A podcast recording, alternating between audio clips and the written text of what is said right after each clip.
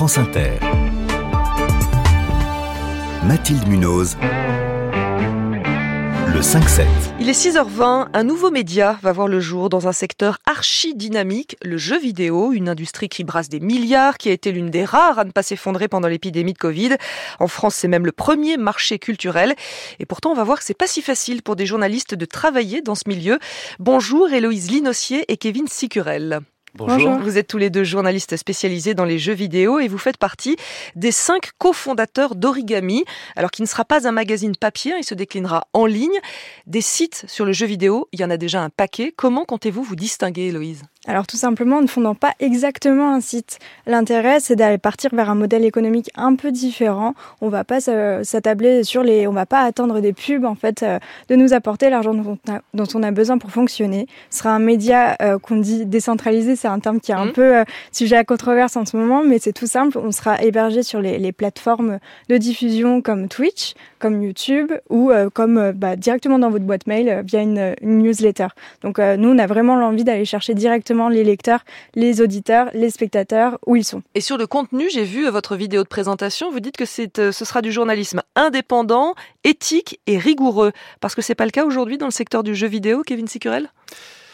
Alors c'est un peu dur de dire ça, mais euh, ça, ne l'a pas toujours été à ce point-là. Et en fait, effectivement, on arrive à un, moment où le journalisme jeu vidéo, qu'il soit euh, en ligne ou à plus forte raison papier, euh, a du mal à subsister. Et euh, une des manières qu'il a eu de subsister, ça a été de bah, peut-être se dévoyer un petit peu en faisant euh, du contenu qui n'est plus vraiment, qui n'a plus vraiment affaire au journalisme et qui va plutôt aller chercher bon, bah de, à faire du, à générer des vues et du clic facile parce que c'est le modèle de la publicité, c'est justement celui qu'on essaie d'éviter. Des contenus qui font davantage plaisir aux éditeurs, qui mettent une petite pression un peu? Peut-être un petit peu aussi. Est-ce que vous l'avez ressenti dans vos précédents, mais, euh, les précédents supports pour lesquels vous avez travaillé ça? Euh, Oui, un peu. Il y a eu euh, une, une, fuite un peu des, des, annonceurs. Moi, je viens de la presse magazine, donc je l'ai très bien perçu, dans le sens où ils ont eu de nouveaux support euh, qui était peut-être un peu plus avantageux pour eux, tout simplement sur YouTube par exemple, avec les YouTubeurs, avec sur euh, sur sur les sur les plateformes de streaming,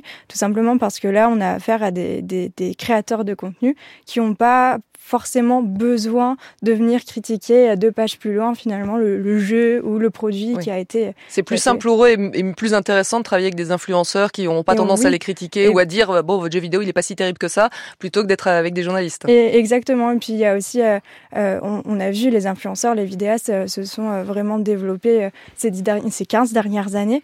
Et donc il y a, y a, un public qui est, qui est monstre euh, ça a peut-être plus d'intérêt que d'aller dans un magazine euh, spécialisé qui a peut-être un peu moins de lecteurs et un peu moins de visibilité, mais qui va pas traiter le sujet de la même manière. Donc, euh.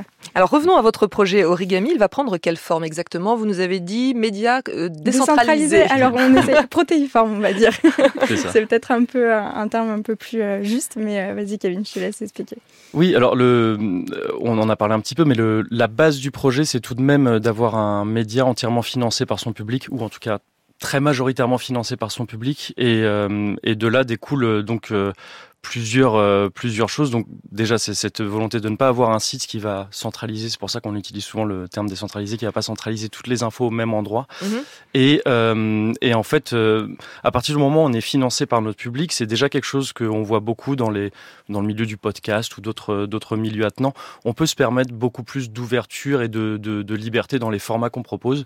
Et donc nous on est, on, on pense vraiment à porter de nouveaux formats dans le jeu vidéo. Le jeu, la presse jeu vidéo est une presse qui a été très longtemps formatée dans des mhm. dans des carcans très mm. vraiment immuables de euh, de tests euh, de jeux vidéo. De, Il y avait une exhaustivité qui était nécessaire en fait. On avait besoin de euh, de présenter absolument tous les jeux qui sortaient. On devait faire ce qu'on appelle une preview. Donc c'est un test avant la sortie du jeu, le test à ce moment-là et après peut-être des, des sujets qui oui, avec la colonne point positif, point négatif, Exactement. ce qui va pas, etc. Et il y a autre chose à faire. C'est ça. C'est pas que du test. En tous les cas, nous, on pense que voilà, il y a quelque chose. C'est des enquêtes euh, sur les éditeurs, par exemple, euh, notamment, voilà, des reportages, des. Notamment, effectivement, ou, ou, même du contenu plus euh, afférent directement au jeu vidéo lui-même, mais mais sous des angles un petit peu plus un petit peu plus mm. originaux, comme comme le font certains et certaines influenceurs et influenceuses. Hein. D'ailleurs, on on va pas non plus non, renier tout leur travail. Et on se retrouve du coup dans une situation hyper confortable.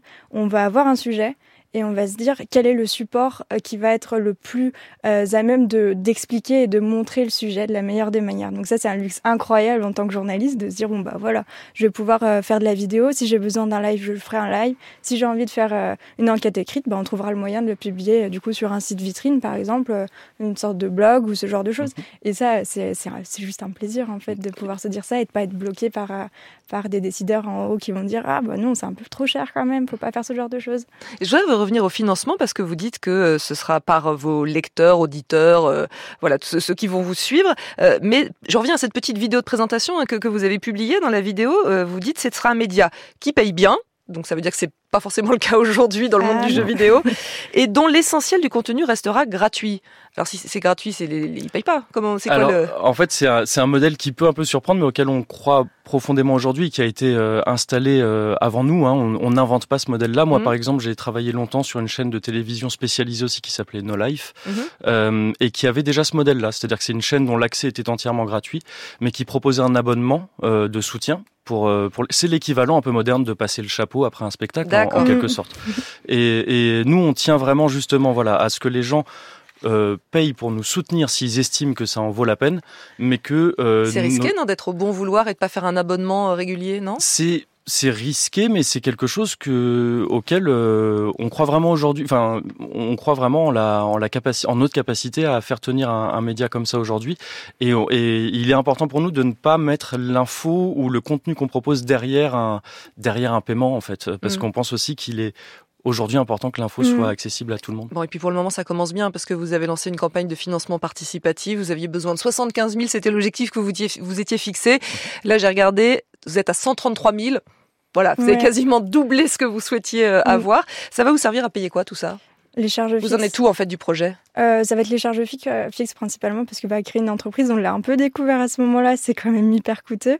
Il y a déjà le, plateau à équiper, euh, donc parce qu'on ne veut pas faire quelque chose à moitié et c'était vraiment pour ça qu'on avait fixé la barre à 75 000 euros.